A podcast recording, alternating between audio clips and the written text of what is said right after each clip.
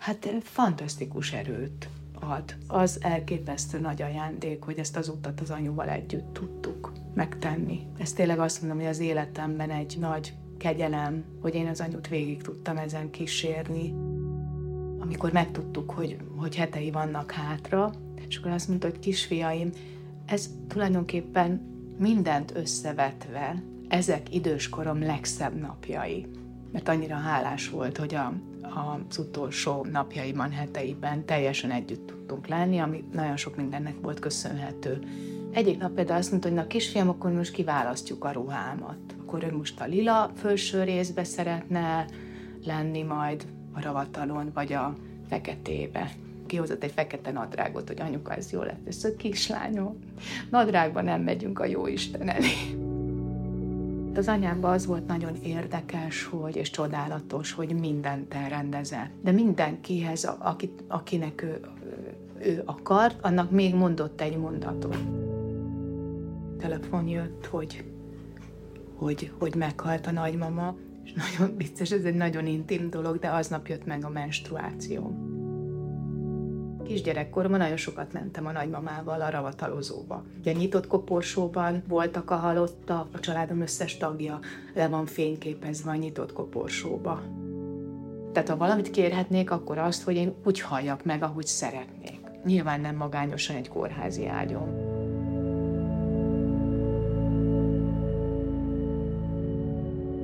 Nyelvekben van arra szó, ha meghalnak a szüleid. Árva vagy. De ha elveszted a gyereked, hát nincs rá szó. Átvitt értelemben is nehéz szavakat találni a veszteségre. A gyásznál megnémulunk.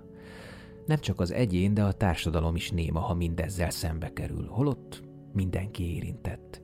Érint most, vagy érinteni fog. Simonyi Balázs vagyok, és a némaság helyett a magyar hangja leszek a témának. Itt a 24.hu-n másfél tucat adáson át. A Nincs Rá Szó podcast az elkerülhetetlen, mégis szép és méltó elmúlásról mutat be megható történeteket. A legsötétebb órákról, amik egyben a legtisztábbak is. A műsor nem titkolt célja a gyermek és felnőtt hospice tevékenység láthatóvá tétele. Nem pátoszosan, nem szemlesütve. Híres, közismert emberek beszélnek kifejezetten a halálhoz fűződő viszonyukról, és itt lesznek civilek, családok, haldoklók, életvéggel foglalkozó szakemberek, orvosok, pszichológusok, ápolók, akik megosztják személyes tapasztalataikat és érzéseiket. Köszönet illeti őket, hogy mindezt vállalták. Kezdjünk is akkor bele, mert ahogy a hospice jelmondata tartja, minden perc értékes.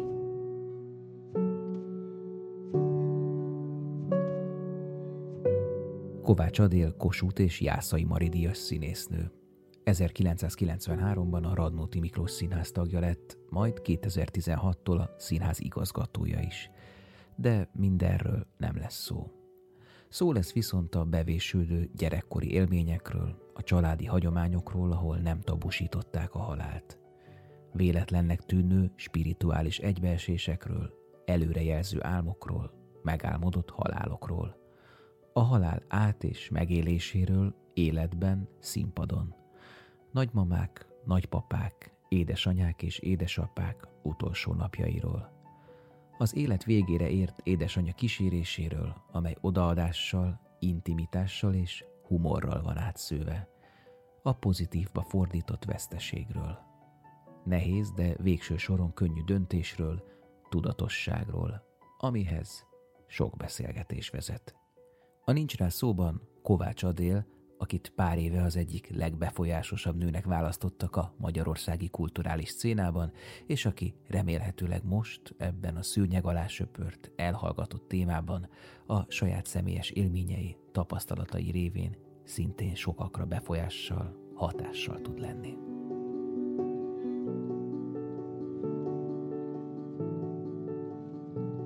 Adél, mikor találkoztál először a halállal?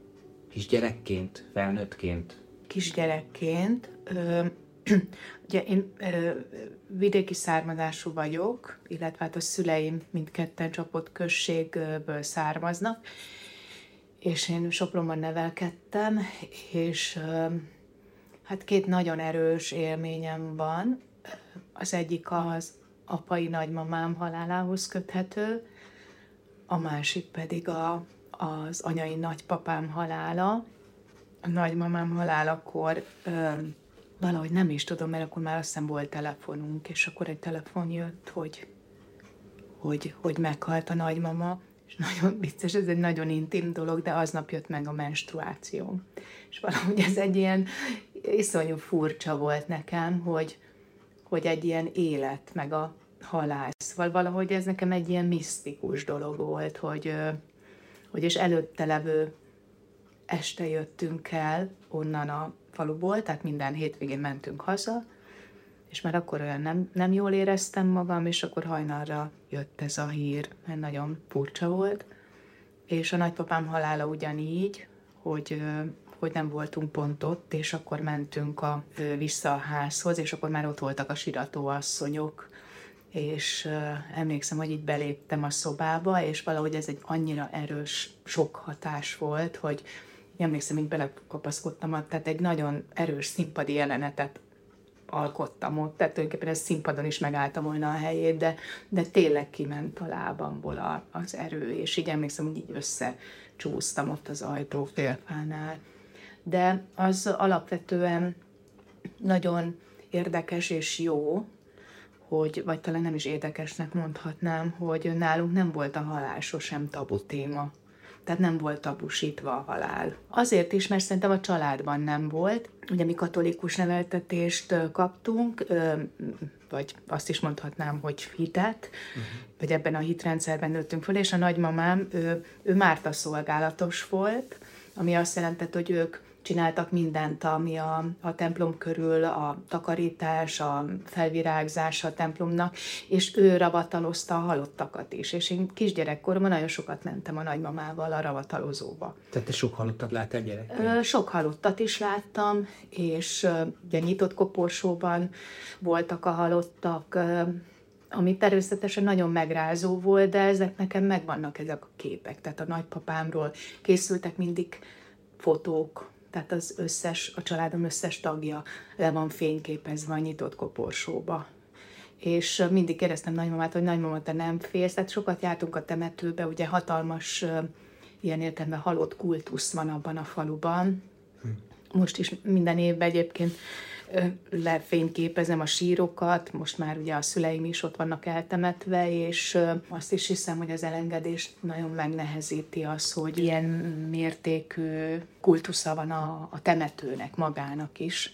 De lényeg az, hogy ez kisgyerekkoromban is abszolút velem volt, és ebben szocializálódtam, hogy, hogy megyünk a temetőbe minden héten, ültettünk virágokat, locsoljuk, vadidegen halottaknak megcsináljuk a ravatalát, hm. a végtisztességet, és, és ez valahogy nekem egy természetes dolog. A halálra való felkészülés, tehát hogy a halál az élet része, az tulajdonképpen így nekem, nekem, nekem megvan. Az egy más kérdés, hogy konkrét esetben az természetesen milyen nehéz elfogadni, vagy a konkrét találkozások azok mennyire nehezek, meg bonyolultak, meg mindegyik más. És az, hogy katolikus neveltetést kaptál, az nem erősíti a szorongást, súlykolja kvázi az emberbe, hogy a halál pillanatában jön a végítélet napja. Aki mondjuk, mondjuk nem hisz, annak mondjuk egy ilyen súlyjal nem kell például szembenézni.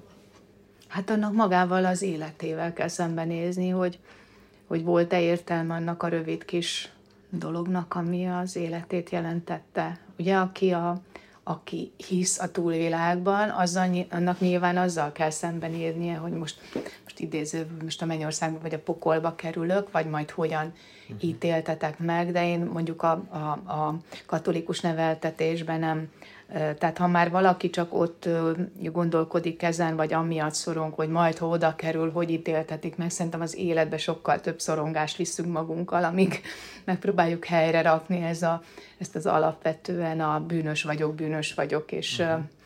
és ezt, a, ezt a fajta lelkismeret, meg furdalás, meg szorongásban tartó valamit, ami, ami, ami, ami azért nagyon sajátja, főleg, főleg régen, vagy még, még az én gyerekkoromban is, ugye ez a kiindulási alap.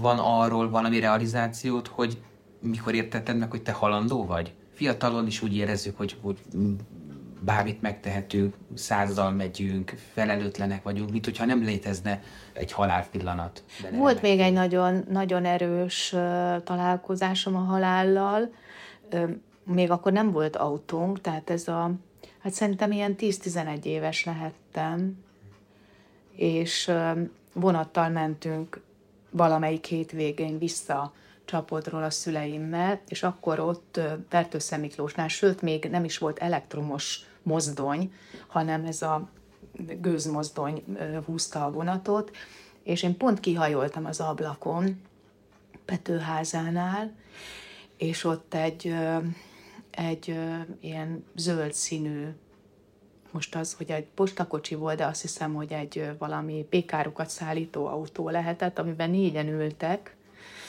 és köztük két gyerek, és nem volt leengedve a sorompó, és ez a mozdony így elcsapta ezt a, ezt a, a kocsit, és én effektíve pont akkor, hát az állomásnál, de gyerek, kinéztem az állomásnál, és ezt láttam szememmel, és azt, azt egyszerűen sose felejtem el, és valami 50 méteren keresztül tolta maga előtt ezt a kocsit a, a, a vonat, és hát ugye le kellett szállni, leszállítottak minket, és rettenetes volt, mert hát mindenhol a, a, az emberi szétszaggatott maradványok, és borzalmas szag, és ez, ez rettenetes volt, tehát ez, ez nagyon-nagyon, nagyon, most is tulajdonképpen eszembe jut, és így, és így, tehát egy igazi, egy igazi traumatikus dolog volt. És az hogy csapódott le benned? Mert amikor én gyerek voltam, én is álltam ott a Krisztina téren a 105-ös busz uh-huh. megállójába, jött egy Trabant nagy sebességgel uh-huh.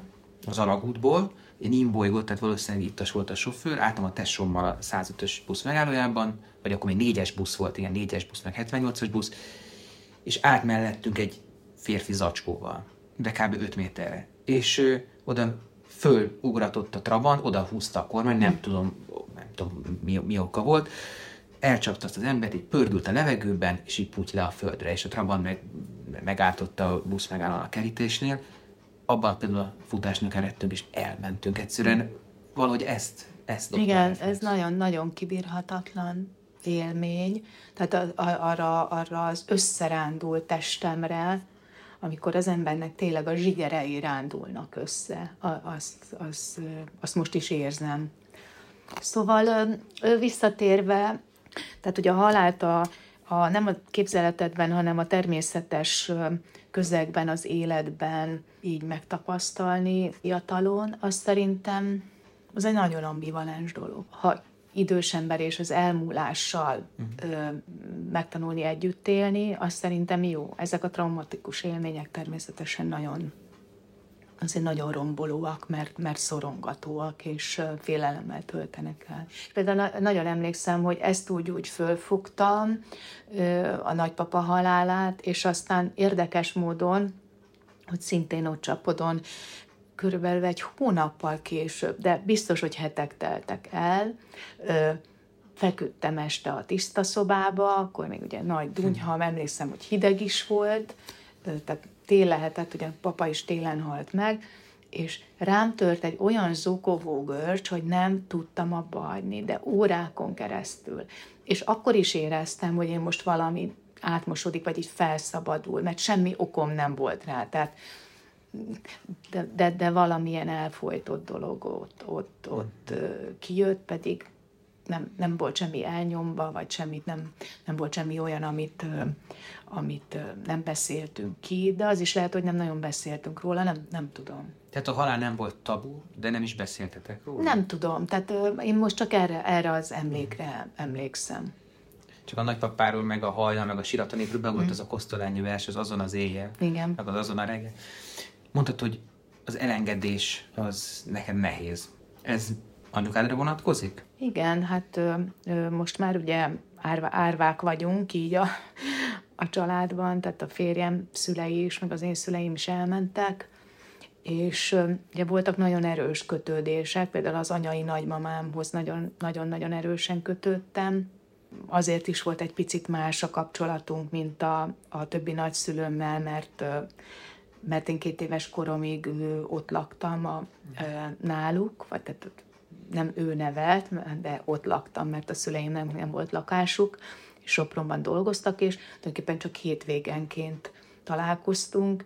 Ez így ma is felfoghatatlan, hogy mondjuk anyu három hónap után visszament dolgozni, és akkor szombat délután érkeztek, és, és hétfőn hajnalba pedig mentek el.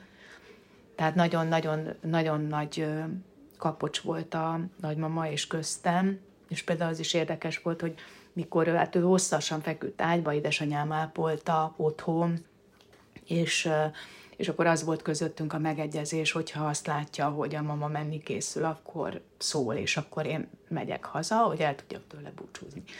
És akkor emlékszem rá, ezek a, azért furcsa volt, hogy pont ezzel kezdtem, hogy a apai nagymama, amikor meghalt, az nekem így élettanilag mihez kötődik, uh-huh.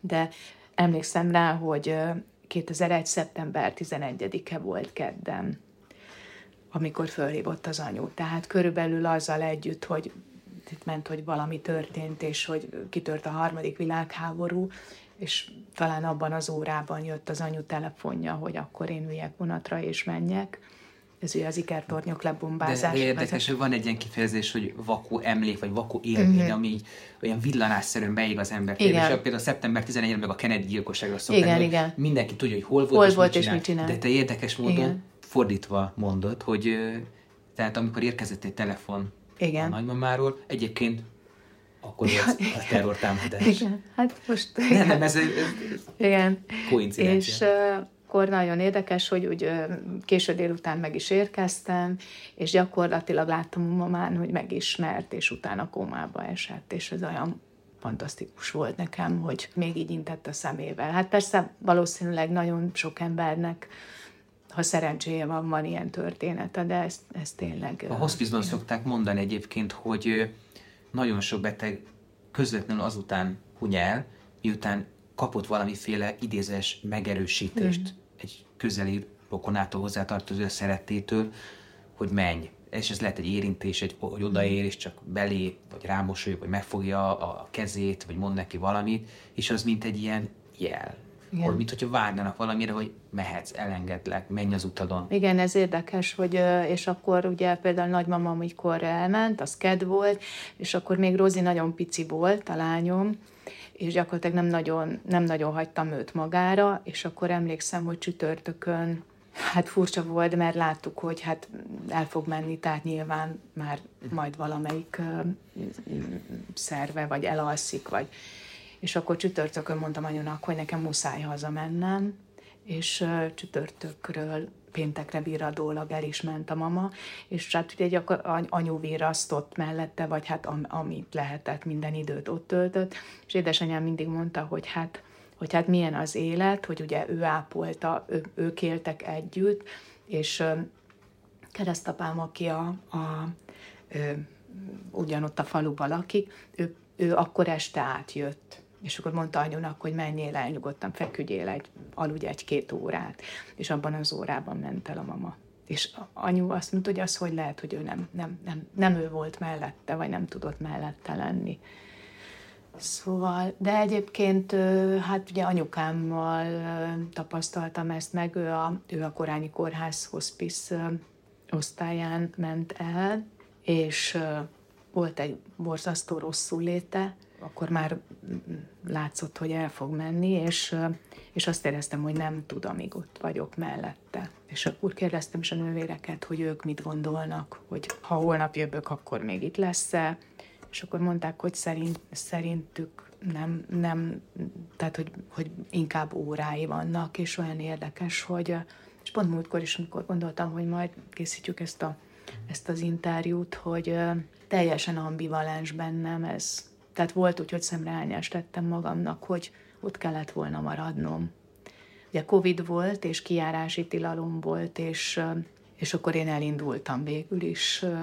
Még talán egy órát tudtam volna maradni, de egyrészt azt éreztem, hogy még egy ilyen rohamot nem, tehát hogy nem bírom az anyut úgy látni, uh-huh. és akkor gyakorlatilag megérkeztem Budakesziről a, a, a Pozsonyi útra, és egy fél óra múlva jött a telefon, hogy, hogy el, elment az anyu.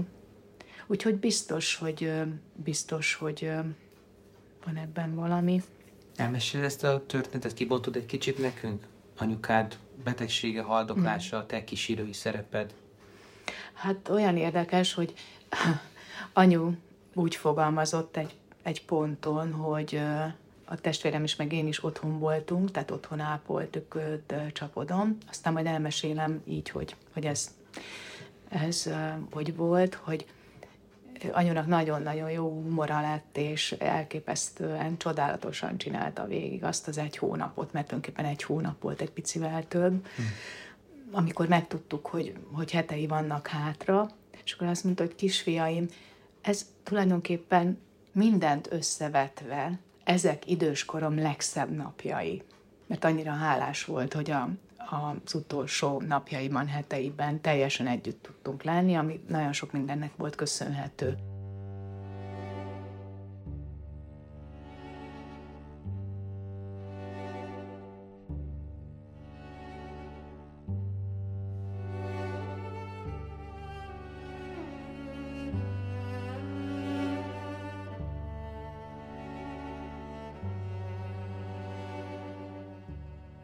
Az anyukám egy, egy elképesztően életerős ember volt, nagyon sokat betegeskedett, tehát mindenféle több halálos betegségem volt, de valahogy férjem szokta mindig mondani, hogy ő az OE prime, mert, mert annyi műtéte és vizsgálata és minden osztályt megjárt, és, de hát eszméletlen, eszméletlen szívósan küzdötte le a betegségeket, és mindig azt láttam, hogy őt egyszerűen a betegség stimulálja, tehát motiválja, és így megszívja magát, és, és egész egyszerűen a, a, így a, a mi voltának a, csúcsra járatás, amikor ő beteg, mert ő azt annyira jól akarta csinálni, és közben meg annyira akkor derült ki, hogy mennyire szeret élni.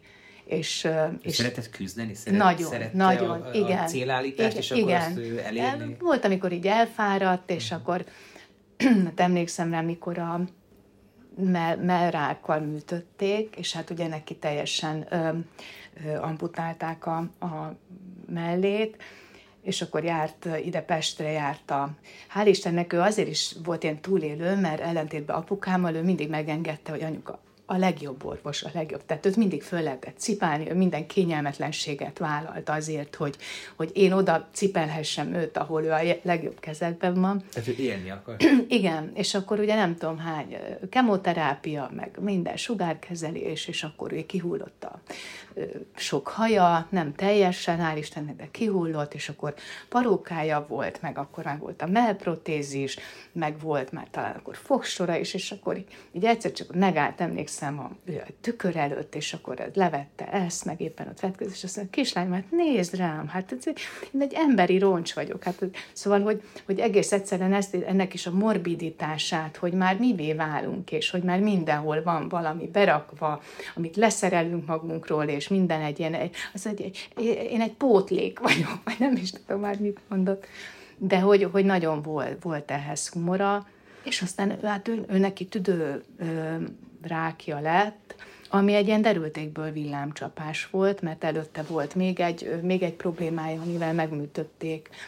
És ugye jött a Covid, és akkor, és akkor nagyon nem akart nem ment kontrollra, meg talán valahol azt is mondták neki, hogy hm, majd csak két év múlva nem kell úgy sietni, és, és akkor októberben hm, kezdett el úgy köhögni, de volt neki régebben ilyen, ilyen időskori asztmája, és valahogy azt hittük, hogy az kiújult, akkor vittem neki ilyen oxigén, akármit, ami, amit húzogatott így maga után, és akkor ezt már elég sokat használta, de hát csak nem javult, csak nem javult, és akkor mondtam, hogy anyuka, most akkor Covid ide, Covid oda, és holnap én beraklak az autóba, és megyünk Győrbe, és, és ott meg kell nézni. És akkor ugye Győrben megcsinálták a CT-t, és hát láttuk, hogy a a tüdeje olyan hát hatalmas nagy daganatok is voltak meg, mint a csillagos ég, és akkor ott mindjárt mondta a professzor, hogy ez nem hónapok, hanem, hanem hetek. És nagyon érdekes volt, mert akkor ilyen nagyon hirtelen volt az összeomlás, tehát elmentünk kedden Győrbe a lábán, utána fölhoztam Budapeste hoznánk, de vissza kellett menni Győrbe. Csütörtökön már alig tudott lejönni a, a lépcsőn itt a Pesti házba, pénteken már csak kerekesszékbe tudott közlekedni, és gyakorlatilag ő is tudta, hogy ez, ez, ez már nem, nem hosszú idő.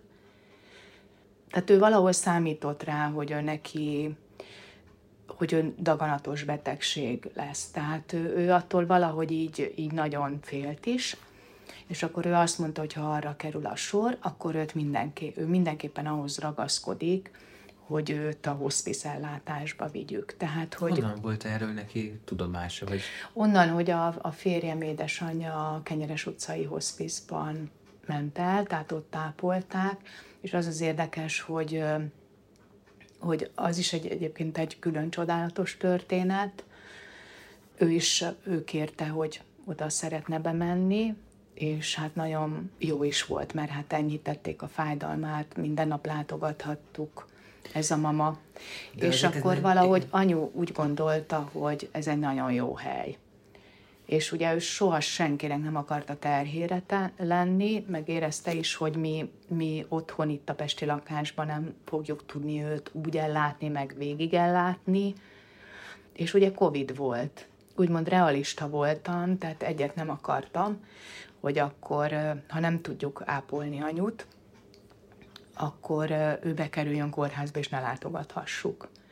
És akkor ebbe bele is mentünk, és egyenesen Győrből fölhoztuk a, hát természetesen akkor telefonban, ne nem tudom, és, és ugye iszonyatosan nagy szerencsénk volt, mert volt egy ágy, és akkor bekerült a Kenyeres utcába, ahol azért az az este, meg még a következő nap, még két nap azért volt nagyon szörnyű, mert szépen kérték a gyógyszereit, és kvázi elvették a gyógyszereit. Ami nyilván azért is, mert egyszer csak ezt meg kell tenni, tehát ott kiadagolják, nyilván, hogyha altató valamivel társítani kell, akkor nem biztosak legyenek. Hát nyilván ez a felelősségteljes döntés, Na most ezt az anyu úgy élte meg, hogy, hogy gyakorlatilag kiskorúsítva lett, és akkor itt van vége az életnek.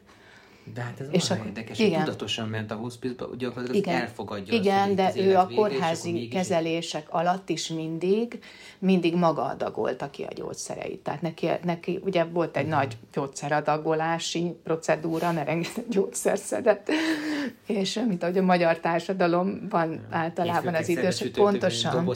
És akkor már aznap este, amikor telefonáltunk, akkor azt mondta, hogy kislányom, én már nem egy személy vagyok, csak egy ágy és ez rettenetes volt. Szóval ez, ez, ez szörnyű volt, mert én, én tudtam, hogy ez neki nagyobb fájdalmat okoz, mint, mint a fizikai fájdalom, vagy, uh-huh. vagy, vagy bármi. És akkor aztán a, az ő maga módján egyszer csak ezen is túltolta magát. És akkor nagyon érdekes, mert szerintem öt hány nap múlva, de egy hét múlva talán Covid lett a hospice-ban, és akkor mondták, hogy hogy mindenkit vagy másik kórházba, vagy haza, vagy esetleg a korányiba küldenek. És akkor mi már itt a színházba bezártunk, és akkor mondtam anyunak, hogy na anyuka, akkor most mi beülünk az autóba, és, és akkor leköltözünk.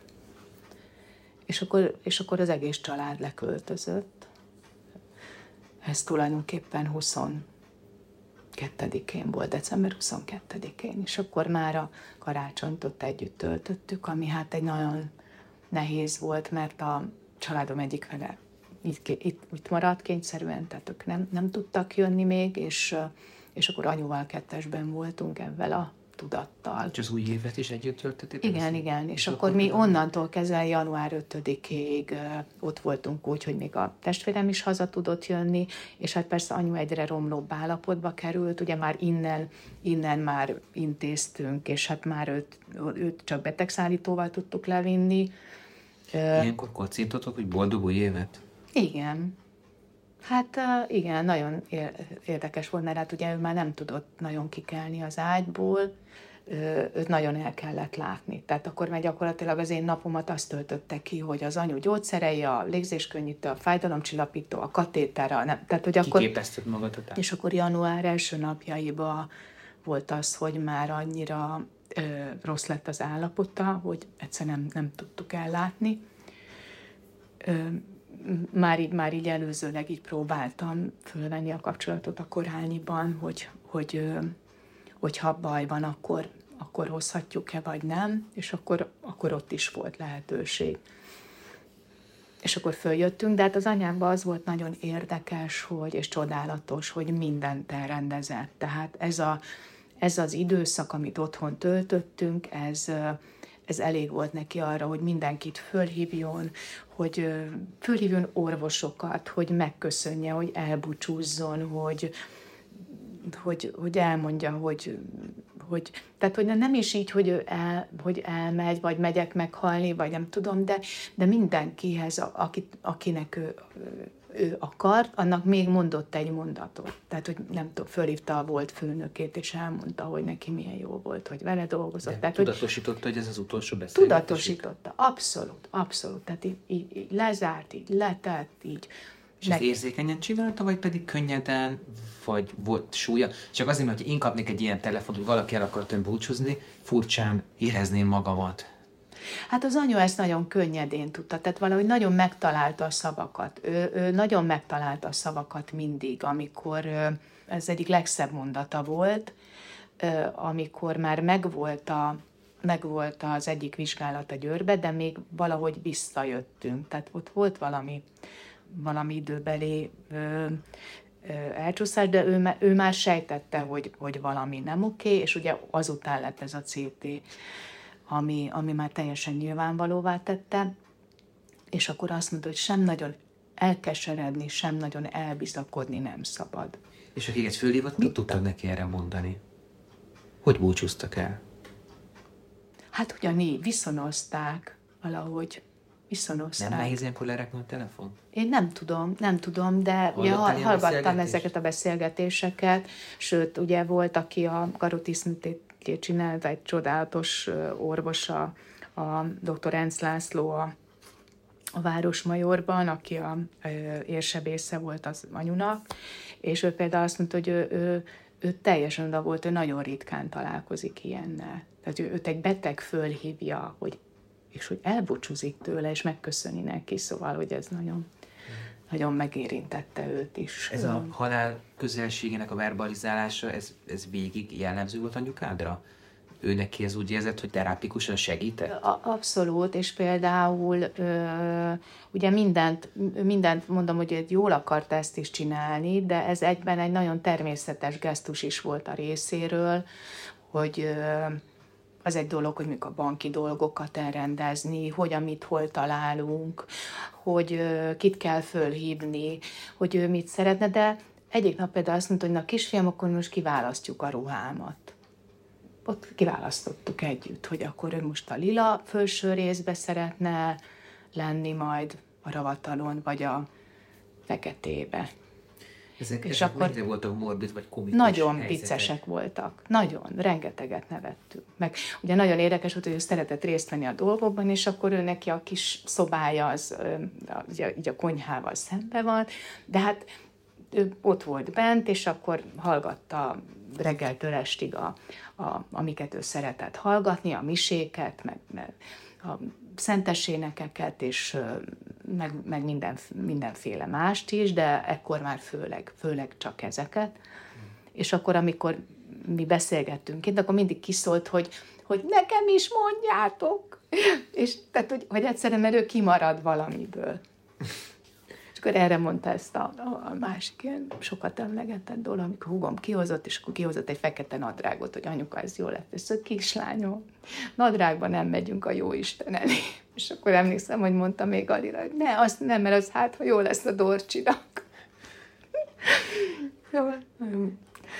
Csodálatos. Úgy tűnik, hogy nagyon tudatosan készült erre. Tehát egy nagyon komoly belső munka is amit elvégzett. Hát igen, ez az életvégi tervezés, ugye ezt is mondta, hogy aztán na kislányom, jó, be vagyok fürödve, tele, mert elmentünk, előtte két volt a motor, és minden bevásároltunk, télire teleraktuk a spájzt, emlékszem, hogy leégett neki a, a pirítós sütője, vettünk neki két cipőt, kis csizmát, nem tudom, és aztán na tessék, itt vagyok az új cipővel, pirítós sütő, tele a spájz, aztán de például azt is mondta, hogy na, Gábor, Gábor elrakta a tulipánhagymákat. Hát mondtam neki, Gábor, ezek már nem nekem virágoznak ki.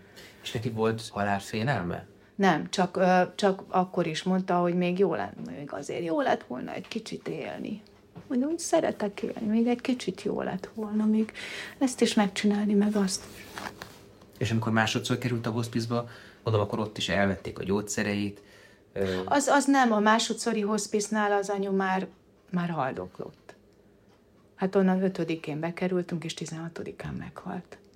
De tehát ott már nem volt szó arról, hogy ő, tehát, tehát ott már, ott már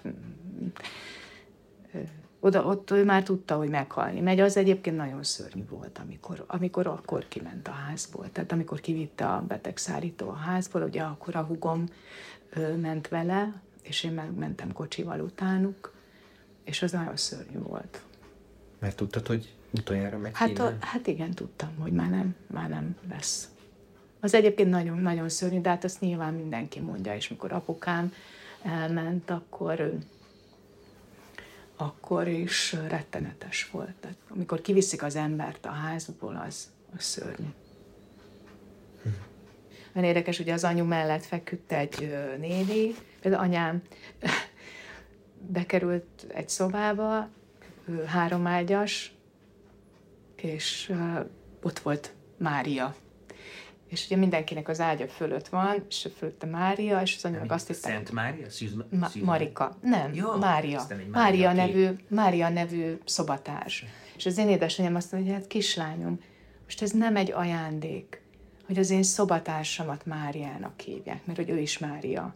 És ugye anyunak kvázi védőszentje Mária, és, és ott is mindig imádkozott, és énekel, tehát mondták, hogy ennyit nem, tehát hogy ők nem hallottak ilyet, hogy énekel, van itt, egy ilyen felvétel, mondom, szia anyuka, holnap jövök, mentem két lépést, anyukám már énekelt. Nekem tele van még most is a telefonom az ott készült felvételekkel, most már mindig mondom, hogy rá kell tenni most már egy valami Winchesterre, vagy lesz, leszedni róla, mert egyrészt nem nem jó, hogy látom, tehát ez, most tényleg nem jó így ö, már. Ö, vagy bázi az nem jó, hogy így spontán, egyszer csak ott van. De... De miért nem jó? Hát... Nekem meg... is a telefonom ott van apám hangja, de örülök, hogy ez megvan, és Hát azt okay, örülök, akkor... hogy megvan, csak nekem van ott egy hónap, amikor uh, tele van, és ugye a hospice-ban a, is nagyon sok felvétel van. Uh, például megvan, ahogy ő olyan szépen fel lett ravatalozva, és olyan érdekes volt, hogy volt egy nagyon, nagyon erős rosszul léte, és akkor teljesen mindent le kellett cserélni az egész ágyat alatt, ami után elmentem egy, hát egy jó két órával utána, és tulajdonképpen nem tudom, lehet, hogy, lehet, hogy még nyilván fölöltöztették, de, de gyakorlatilag azt kell mondjam, hogy én most adtam meg az anyut a nővérekkel halála előtt.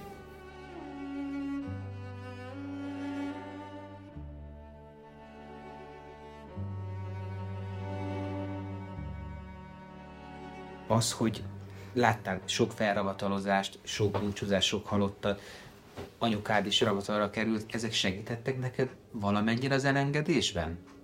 Mert nekem az egy, az egy nagyon nehéz, katartikus, de ugyanakkor nagyon fontos élmény és lépés volt a gyászmunkában, amikor velem ez történt, apámmal kapcsolatban. Nekem, nekem az ö, segít, hogy ö, tulajdonképpen a családom minden tagja viszonyul a, viszonyult a, hát tulajdonképpen az élethez is, meg a, meg a halálhoz is, az, az elképesztő nagy ajándék, hogy ezt az utat az anyuval együtt tudtuk megtenni. Uh-huh. Tehát ez, ez tényleg azt mondom, hogy az életemben egy, egy, egy nagy kegyelem, hogy én az anyut végig tudtam ezen kísérni. Tulajdonképpen muszáj beszélni arról, hogy, hogy például anyósomat is végig kísértük, amennyire ő engedte. Tehát, tehát ez egy nagyon magányos dolog, és itt nem mi számítunk, de nekünk nagyon sokat számít, hogyha részesei lehetünk, meg hogyha ebbe őszintén lehet. Hát nem kell szint játszani. Tehát, hogyha ezek ilyen eszenciális, tiszta helyzetek tudnak lenni, és az embernek az a nagyon jó, hogyha azt látja, ugye édesapám nagyon hosszasan betegeskedett, de nagyon hirtelen ment el. Ő, ő délután hazahozta a keresztmamám a kórházból, négy órakor és negyed hatkor összeesett és meghalt ö, ö, agy, agyi embóliába. Anyósom, aki szintén tüdőrákba ment el a Kenyeres utcában, és nagyon hosszasan volt ott bent. Gyakorlatilag ő, ő szeretett volna bemenni, nem is, ugye járt, járt ki hozzá nővér infúziózni, és ilyen otthonápolásban, és akkor egyszer csak már ő nagyon kezdett rosszul lenni, és akkor ezt ő kérte. De ő nagyon ő nagyon bezárt, és ő vele nem lehetett beszélni a, magáról erről a betegségről. Ő nem, nem, nem, nem akarta, hogy ez ott, ott gyakorlatilag tabusítva lett ez, és, és az, az nagyon megnehezítette a, szerintem talán számára is, meg, meg a számunkra is. Ez nem volt téma. Nem volt, nem volt téma.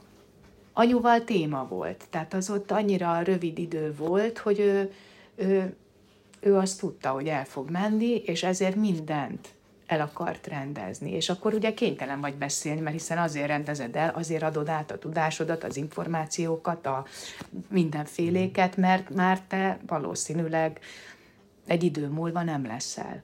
És nagyon más az is, amikor valaki bent van egy helyen, ahova kvázi az emberek azért mennek, közben meg nem is, mert mikor például anyósom bement, akkor mi még nagyon szerettük volna, hogy egy kicsit feljavítják az és állapotát. Kijön. És kijön, mint mm. ahogy én is, mikor anyu bent volt, akkor is ott volt, volt, voltak olyan esetek, akik voltak egy kicsit, ugye ott megfelelő ellátás kap, fájdalomcsillapítás, gyógyszereket beállítanak, tehát van olyan stádium, hogy a hospizban nem, nem meghalni mennek az emberek, hanem nagyon jelentős állapot javulást lehet és elérni. És például mama nem akart. Uh-huh. Nem akart.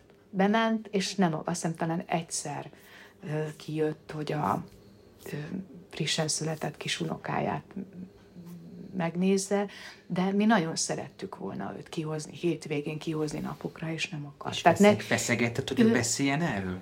Nem, nem, hát ő nem, nem volt az a, ő nem az a, nem az az ember volt, aki, ha neki így volt komfortos, akkor ezt kellett elfogadni. Tehát azért az, hogy valaki hogyan gondolja ezt, neki hogy a legjobb, abban kell mellé állni, abban kell őt segíteni. Érdekes az az, hogy közel állok, vagy hozzátartozók, mert sokszor pont nem tudnak közel állni, közel kerülni, hozzátartozni a beteghez, mert van egyfajta ilyen érzelmi bénultság, vagy, vagy kommunikációképtelenség, amikor valaki egy beteg emberre, egy betegséggel kerül szembe. Sokan be sem mennek menni egy szobába, vagy leülni az ágy mellé, mert nincsen erre eszközük, nincsen uh, tanult kompetenciák, hogy hogyan bánja, bánjanak egy ilyen helyzettel. Tehát nem gondolnak bele, hogy ők most nem egy betegséggel kerülnek kapcsolatba, hanem egy beteg emberrel, aki ezt baromira igényli az tényleg, ahogy elmeséled, az egy nagyon nehéz helyzet lehet, hogy bennetek volt erre nyitottság, készség, és mégis elutasítással találkoztatok. Ő már csak akkor azokat engedte ö, közel, akikre neki, tehát anyósom egy nagyon nagy szolgáló volt, hm. és neki a család volt a minden, tehát neki a család volt a fő hivatása, és mindig mindenkiért megtette a maximumot, amit, amit amit ő tudott, és ebben az utolsó két hónapban tulajdonképpen már semmi sallangot nem viselt el. És gyakorlatilag akit, ő, akinek ő igazából örült, az a két fia, és a, és a Rozi, az unokája. Én egy szükséges vele járója voltam. Tehát, tehát nagyon nagy szeretettel vettem körül, meg, meg, meg mindent, és talán még a többi ö, ö, unokái is, akik bementek, tehát nekik is örült, de igazából már, már, már nagyon befelé fordult. apukámnak is volt ilyen időszaka, amikor ő nagyon beteg volt, aztán, aztán egyszer csak föltámadt a remény, hogy még műthető, még kifelé jön, de az, amikor az a, ő, ő egy ilyen igazi, attól például anyu nagyon szenvedett, hogy, hogy nem, tehát az a fajta szorongás, ami, ami szerintem, meg, meg valahogy az a, az a férfi szemérem is, ahogy ő, ő viselte a betegségét, nagyon méltósággal, de láttam, hogy mennyire magányosodik el, és nem nagyon engedett. Ezeket szerintem nagyon tiszteletben kell tartani, hogy, hogy kinek, kinek ez, ez hol van, és, és úgy gondolom egyébként, hogy a, a hit az egyébként nagyon sokat nyit, vagy nagyon sokat segít, vagy inkább azt látom, hogy vagy talán az egy más távlatokba teszi. Tehát egyszerűen akkor az csak egy kis része valaminek. A ne? Igen, az egy kicsi része valaminek. Tehát nem, az nem, a, nem, nem semmiképpen nem a vége. Uh-huh.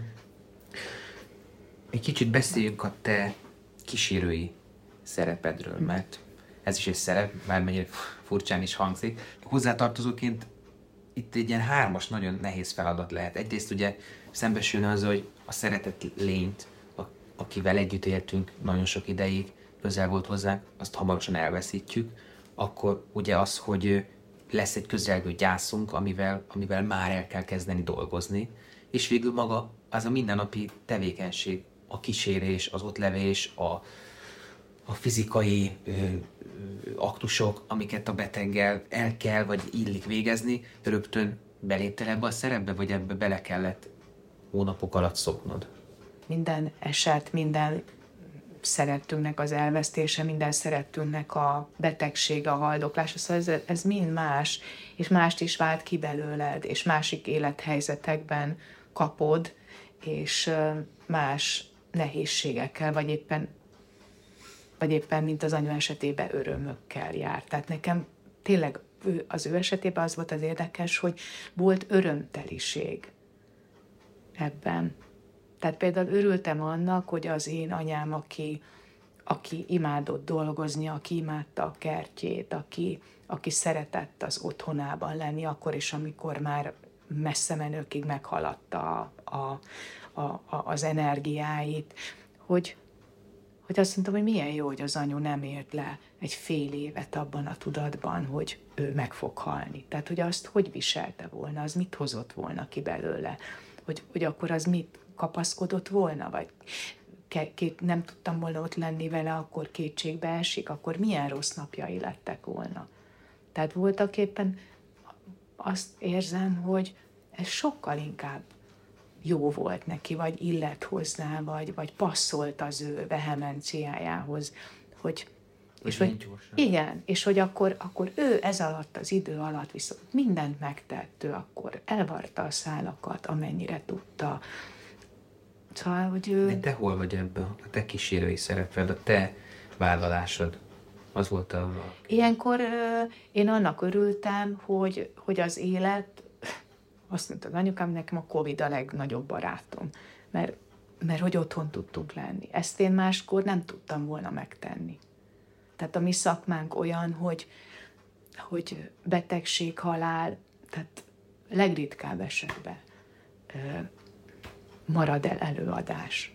Hogy amikor ez kiderült, hogy már, már nem, nem tud az anyu, tehát amikor kitört a Covid a Kenyeres utcában, és mi, akkor én haza tudtam őt vinni, beraktam a, nem beraktam, ugye ment a betegszállítóval is, és lementem vele a, az ő szülői házába, ami az én szülői házam is.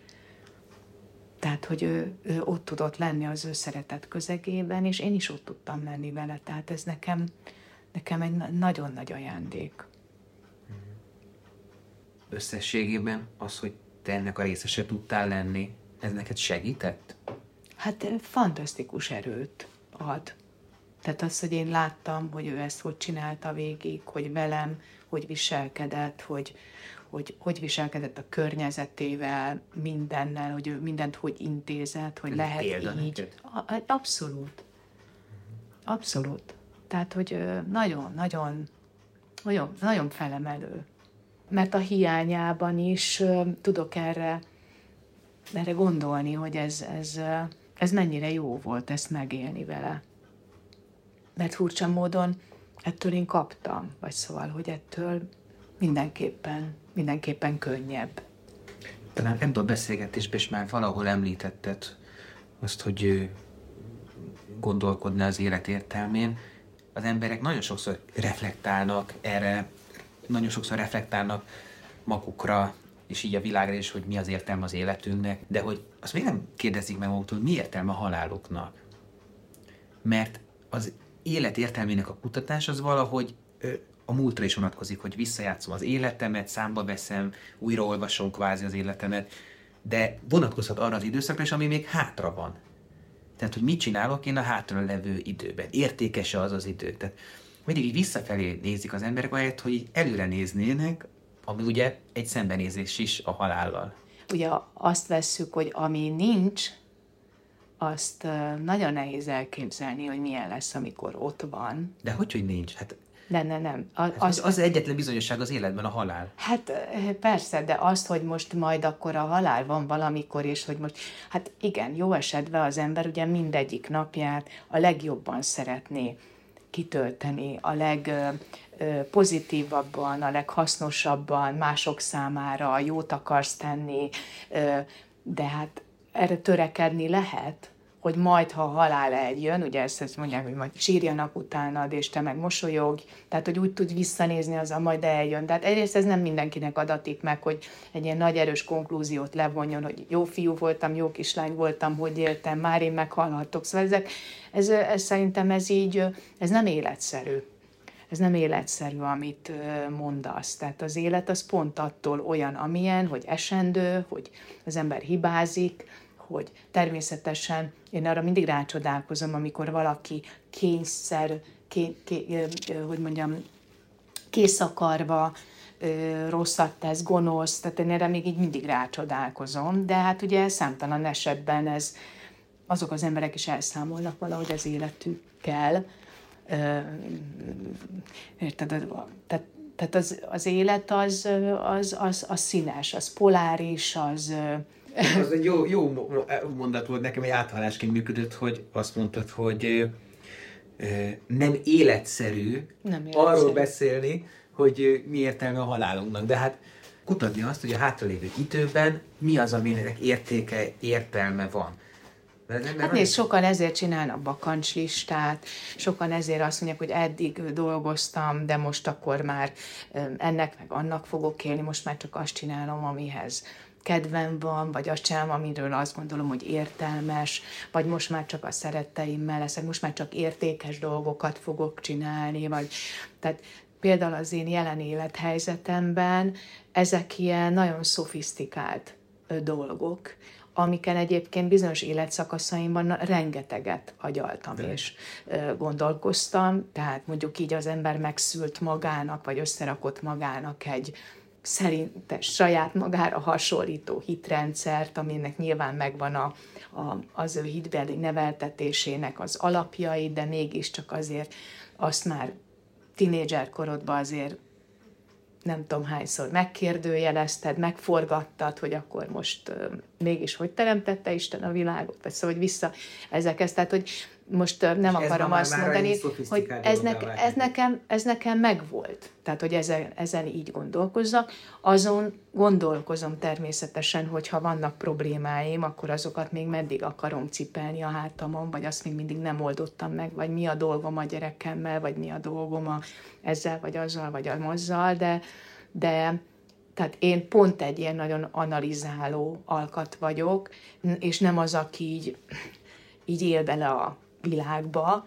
Most itt próbálok visszamenni az időbe, hogy hova menjek vissza, mondjuk talán a keresztapám halálához mehetek vissza, aki abszolút tragikusan ment el 63 évesen, a fia elment, ugye ez a család másik fele 32 évesen, két hónap alatt gyomorrákba, az apukám egy félre nem tudom, fuserált ö, műtét és félrenézés folyamányaképpen egy nagyon súlyos betegséget hurcolt másfél évig, majd végül tulajdonképpen szívelégtelenségbe halt meg, de nem adtak neki vérhigítót. Az anyukám, aki egész életében betegeskedett, ilyen csodálatosan ment el. a, a férjemnek az édesanyja, aki tényleg a jobb kezem volt, iszonyatosan sokat köszönhetek neki. Ő is ugye tüdőrákban műtét után, de nem Arra akarsz kiukadni, most már elég a Igen, tehát én, én most azzal nem akarok foglalkozni, hogy nem is az, hogy nem akarok foglalkozni egyszerűen, hogy annyi fájdalom, és tényleg így a, mondom, 11 óta így zsinórba, halál-halál, betegség, 21-be a gyerekemet ötször műtötték, szilveszterkor majdnem elvesztettük, tehát hogy én nem gondolkodom azon, hogy, hogy mi az értelme az életemnek a halálom, még én élni szeretnék, élni.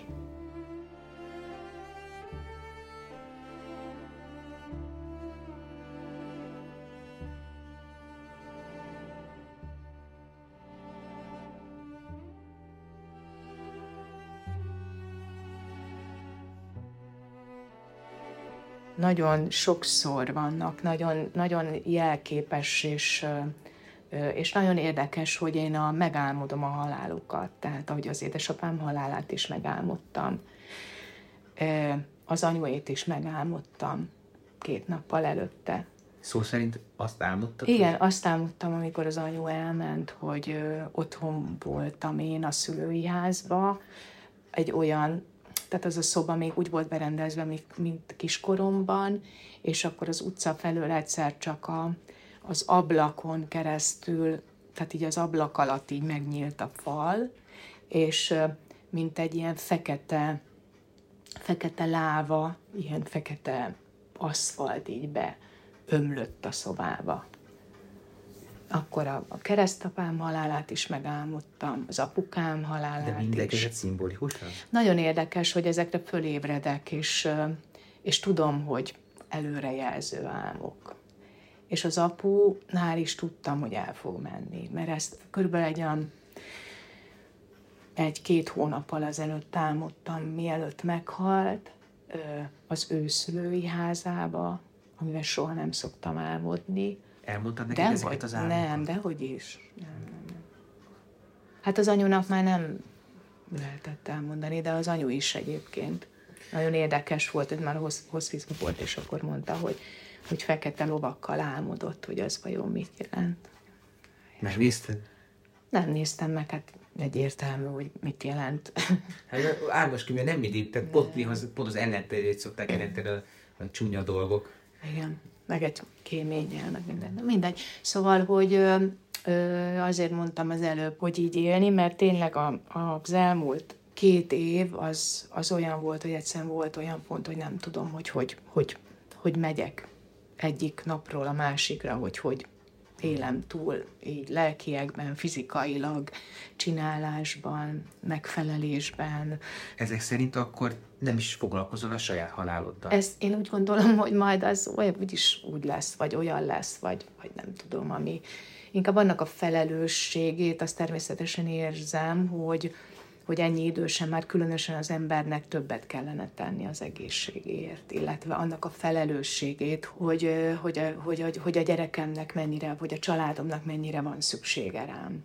Tehát inkább ez, hogy nekem ezért kell, ameddig lehet testileg, szellemileg épségben fitten maradni, de ennek nagyon-nagyon-nagyon sok mindent tesz nagyon sokszor keresztbe, és, és nem is törődök annyit magammal, mint amennyit kellene, tehát e tekintetben egyáltalán nem vagyok önző, pedig közben tudom, hogy sokkal-sokkal többet kellene majd egy későbbi jobb halál miatt.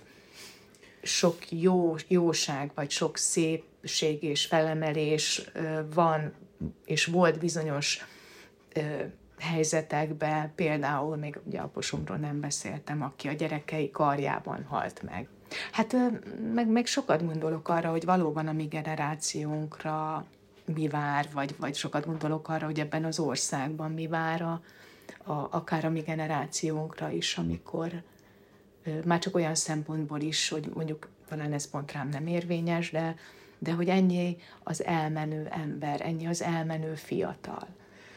És most persze ha, lehet... Hal, halott, úgy érzed, aki, aki meghal, úgy érzed, vagy hát aki eltávozik Mondjuk konkrétan, aki meghal, de konkrétan most arra gondoltam, aki, aki eltávozik, és mi lesz azokkal az idős emberekkel, akik nem kívánnak már 60-70 évesen majd külföldre menni egy akár családba, és elhagyni az otthonukat, vagy akár egy idősek otthonába menni a, azért, hogy ott szép öreg napjaik legyenek, de a családjuk százfele a világba. Szóval, hogy én, én olyan nagyon szomorúnak látom ezt.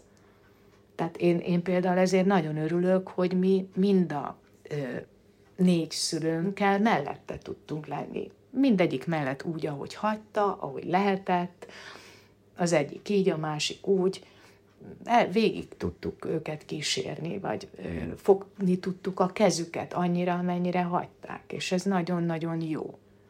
De szerintem nagyon sok mindenkinek ez nem lesz meg, és nem azért, mert nem fognák a gyerek, mert szerintem fizikailag, meg szervezésileg, és az már valakinek nem lesz jó. Nyilván anyámnak se volt jó, hogy, hogy nem a saját szobájába tudott végül is elmenni, és nem mi fogtuk ott a kezét, de végül is tulajdonképpen ő úgy ment el. Tehát ha valamit kérhetnék, akkor azt, hogy én úgy halljak meg, ahogy szeretnék.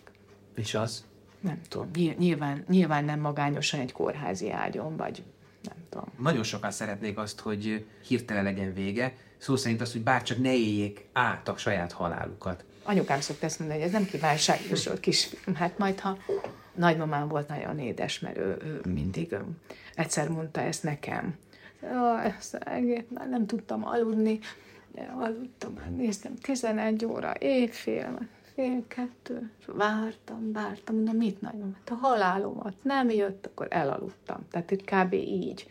Tehát ő már ez a édes jó Isten, nem vegyél már magadhoz. Hmm. Tehát nem, nem kívánságműsor. Többet kéne olvasnunk a Sisyphos mítoszt, aki, aki ugye ő háromszor átrükközte a halált, Igen. aki eljött érte.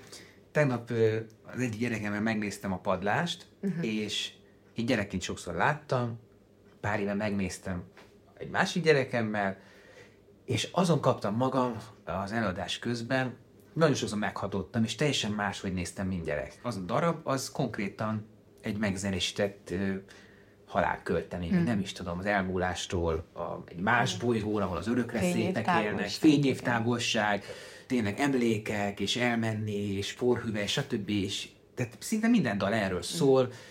Ugye nyilván a gyerek kérdezi, hogy mi az, amit lát, uh-huh. hogyan fordítsa le magának uh-huh. az egész elmúlás, halál, eltávozás egy másik bolygóra témakört. A te családodban, tehát már ami, ahol te vagy a anyuka és a, a gyerekednek, uh-huh. emlékszel arra, hogy, hogy mikor beszéltetek erről, vagy téma ez nálatok? Ugyanolyan nyíltság van, mint amiben te fölnőttél? Hát nálunk nagyon sok, sokat beszélünk erről, mert ugye nagyon közel van hozzánk ez az érzés. És, és Rozit is nagyon sokat foglalkoztatja, de azért ez egy nagyon nehéz téma. Tehát nem tabu, vagy nem, nem, nem akarok róla beszélni, de ugye a, a Rozi lányom írt egy könyvet a, az életéről, és ő, ő nagyon sokat foglal, tehát foglalkozik ebben a könyvben, és ő leírja, hogy ő volt, tehát ő megélte, és emlékszik, és van ez a képzete. Ugye őt többször műtötték, és ezek alatt az alkalmakkor is, illetve hát volt, volt amikor nagyon-nagyon közel volt. A padlás kapcsán azon gondolkoztam, hogy egyrészt a színészek vagy ennek tudatában vannak-e, hogy, hogy milyen fontos dologról beszélnek, hogy ez nem csak egy gyerek darab, illetve az, az, hogy amikor egy színész meghal a színpadon, és azt próbálja, meg aztán eljön az előadás, és ott, ott meghal. Tehát például most a játszó Eurydikét, tehát az, aki meghal mm. a mhm. darabban. Igen. E, sőt, ő önkezével vett véget. Igen. De nem nyílt színen. Oké, okay, de biztos volt már olyan, hogy meg kellett halnod a színpadon. Igen, de nem olyan sokszor egyébként. De hogy ilyenkor működik az a fajta, hogy akkor most akkor jó, akkor most ezt végig gondolom színészként, lemenni mélyre, hogy ez, ez hogy történne, vagy egyszerűen itt is van egyfajta eltartás a színészben, vagy mesélj erről egy kicsit, hogy e, van benned bármilyen fajta belső munkának hívnak a színészek, a halál haldoklással, színpadi halállal kapcsolatban?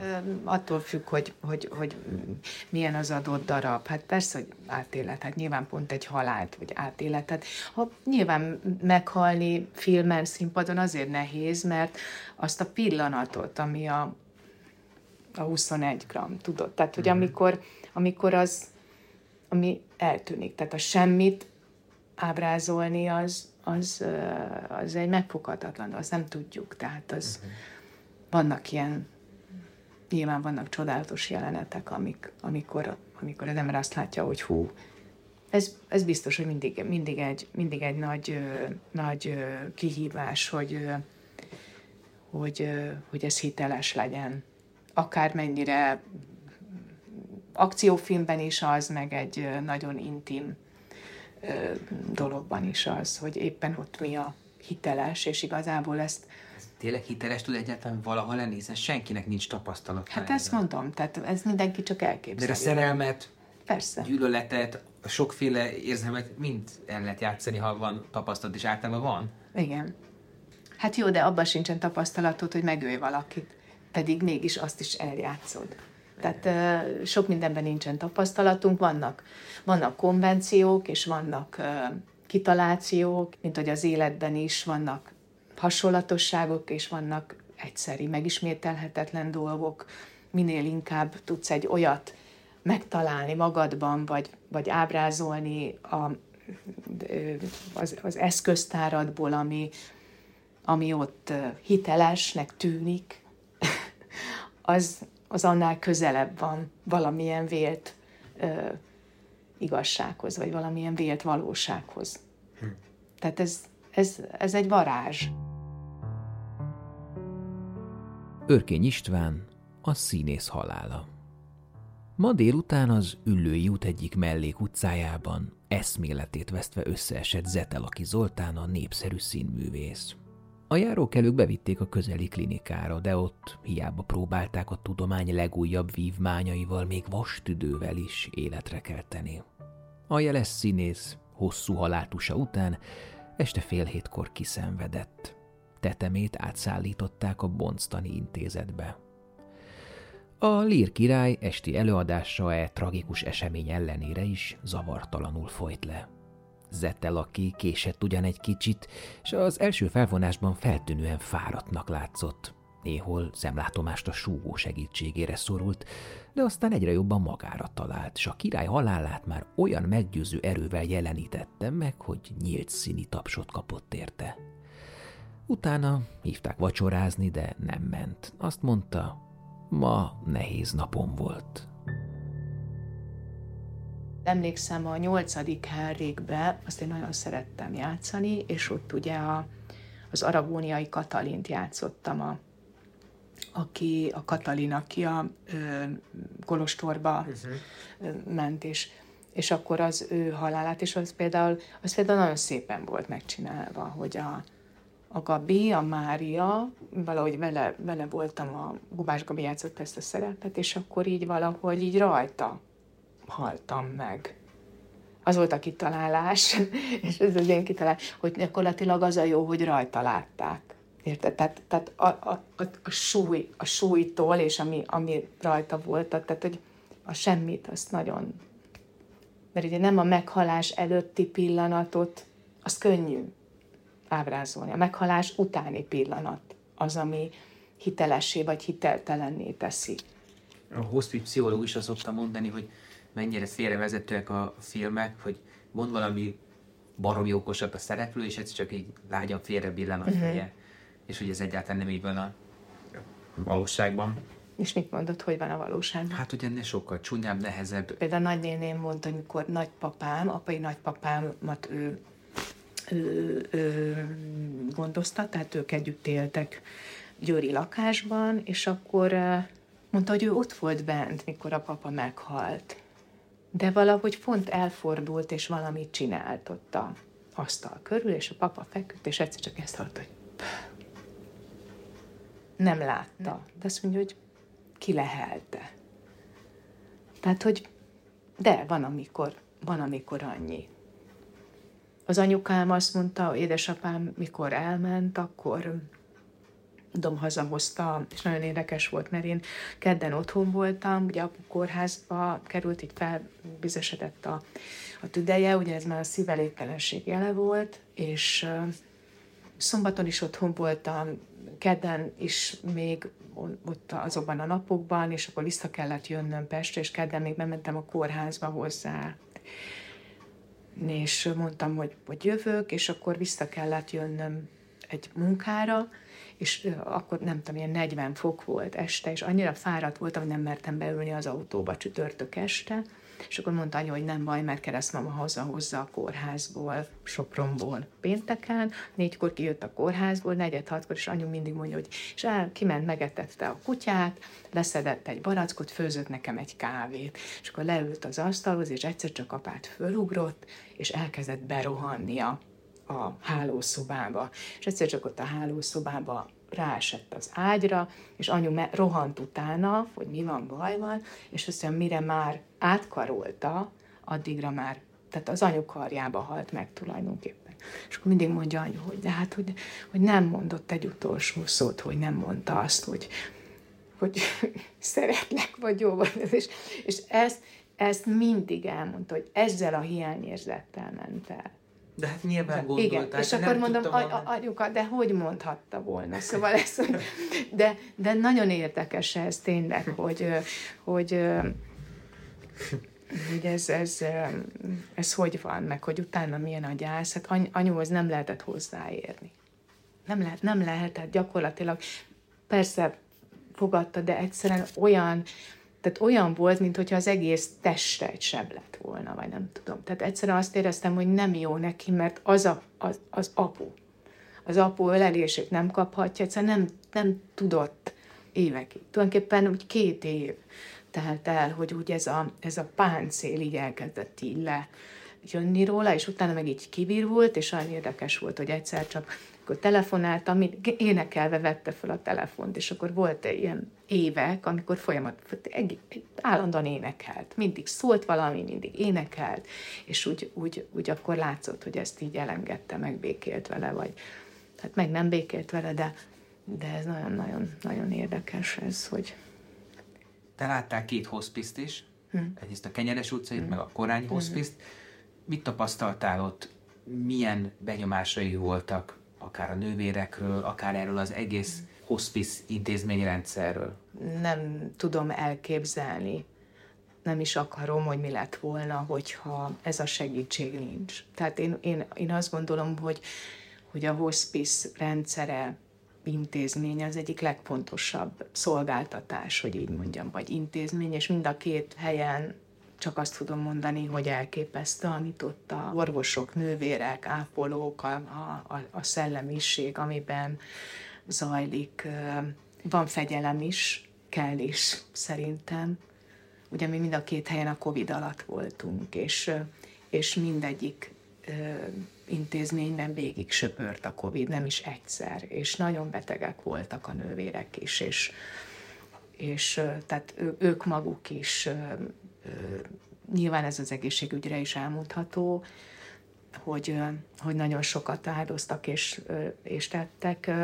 Egyrészt az ellátás az irántunk és a beteggel szembeni, és akkor most nem akarok ilyen, tényleg ilyen triviális dolgot mondani, hogy, hogy anyósom effektíve agonizált már. Tehát azért az egy nagyon, az egy nagyon kemény dolog, amikor ott egy tüdőbeteg agonizál, és még akkor is megfürdették, és átöltöztették, és az átizzadt csatagos pizsamáját lecserélték, és órák, tehát gyakorlatilag tudtuk, hogy kérdeztük, hogy maradhatunk, meddig maradjunk, és az egy fantasztikus dolog, hogy utána ugye a halottaddal lehetsz, és, és majdnem addig, ameddig akarsz, hogy az, a, az, az egész végtisztesség, vagy hogy mindenki, aki tud, el tud köszönni tőle.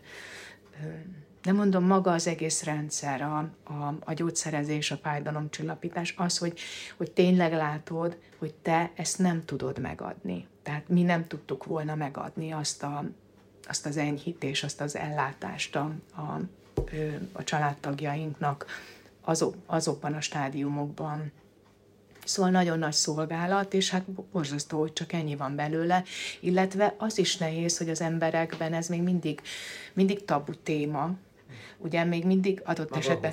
Igen, szerintem, igen, és hogy... Meghalni állnak oda, hogy emberek igen, mondják. Igen, ez, na de a kórházba is, de közben meg mégsem, tehát mondom, hogy valaki ez vagy tud élni ezzel a lehetőséget, vagy nem, de, de maga azt a lelki támogatást, azt szerintem nagyon, nem tudom, nagyon-nagyon kevés kórház is tudja megadni, illetve, hogy ők erre vannak szakosodva, hogy, hogy ezt a fajta segítséget adják, illetve hát ugye két esetben is maga az otthonápolást is már el lehetett indítani, és az is nagyon sokat jelentett. És ez vidéken ugyanígy volt, mert anyuhoz is járt ki, és, és a segítségünkre volt egy nővér, amikor ott hirtelen gyors talpalóval kellett, mondjuk én azért elég sokat voltam egészségügyi intézményekben aktívan is, de, de hát akkor is. Szóval ez egy, ez egy nagyon-nagyon jó dolog, nagyon ö, nagy baj lenne, hogyha hogyha megszűnne, vagy hogyha ellehetetlenülnének anyagi okok miatt, mint ahogy hallom is, hogy ez, tehát ugye ez folyamatosan probléma, meg így, így lebeg ez a demoklész kardja, úgyhogy azt tudod, hogy hány, ö, hányan vannak meg évente daganatos betegségben? Nem, hál' Istennek ezt az egy statisztika. Csak a arányokat mondom. Nagyon sokan, ők, ö, igen. Közel 40 ezer plusz-minusz valamennyi, igen. és van összesen kevesebb, mint 400 hospicágy. Mm és ugye a hospice a daganatos betegségekkel foglalkozik elsősorban. Úgyhogy ez, ez, rémisztő, ez a, ez a két szám együtt.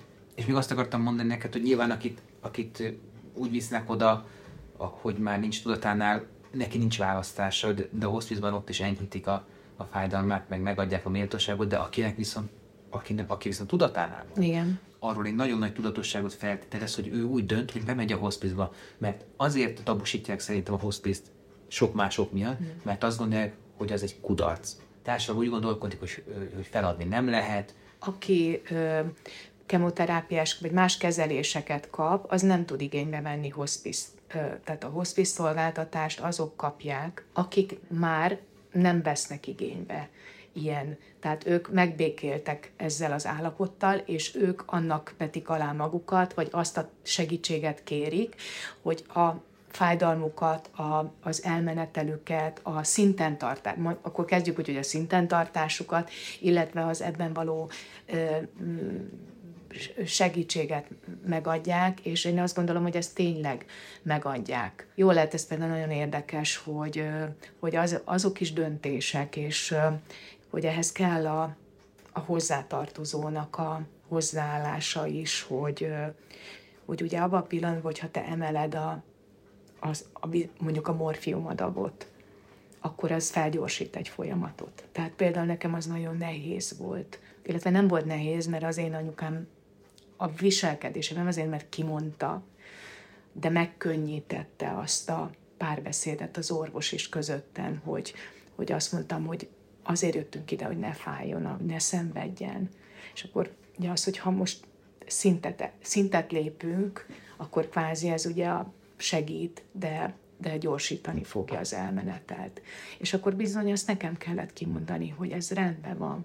Tehát, hogy nem, nem, nem szeretném, hogy három nappal tovább éljen az anyu, de, de tehát iszonyatos fájdalmai voltak már a, már a végén.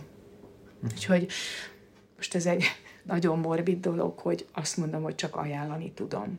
Mert ilyen elhivatottságot és és bocsánat, de azt mondom, hogy ember és életvédelmet, vagy, vagy, vagy, vagy hát életvédelem, meg, meg valahogy a hozzátartozónak is védettséget ad, hiszen van egy szabadság.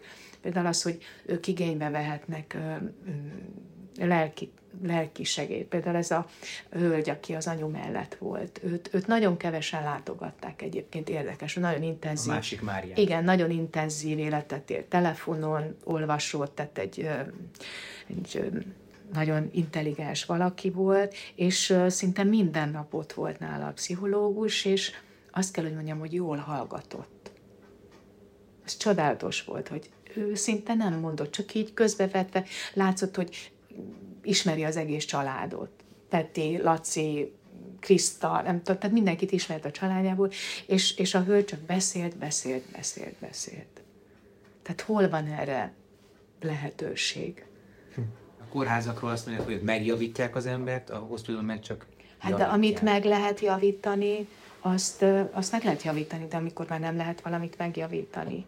Tehát itt nem arról beszélünk, amikor még, amikor még azt hisszük, hogy, hogy, hogy a csodaszerek vagy a bármi segít, hanem mondjuk a mi esetünkben mind a két eset sajnos az volt, hogy tehát abban a pillanatban, amikor tudtuk, hogy mi van, akkor ő azt mondta, hogy nem, nem, nem.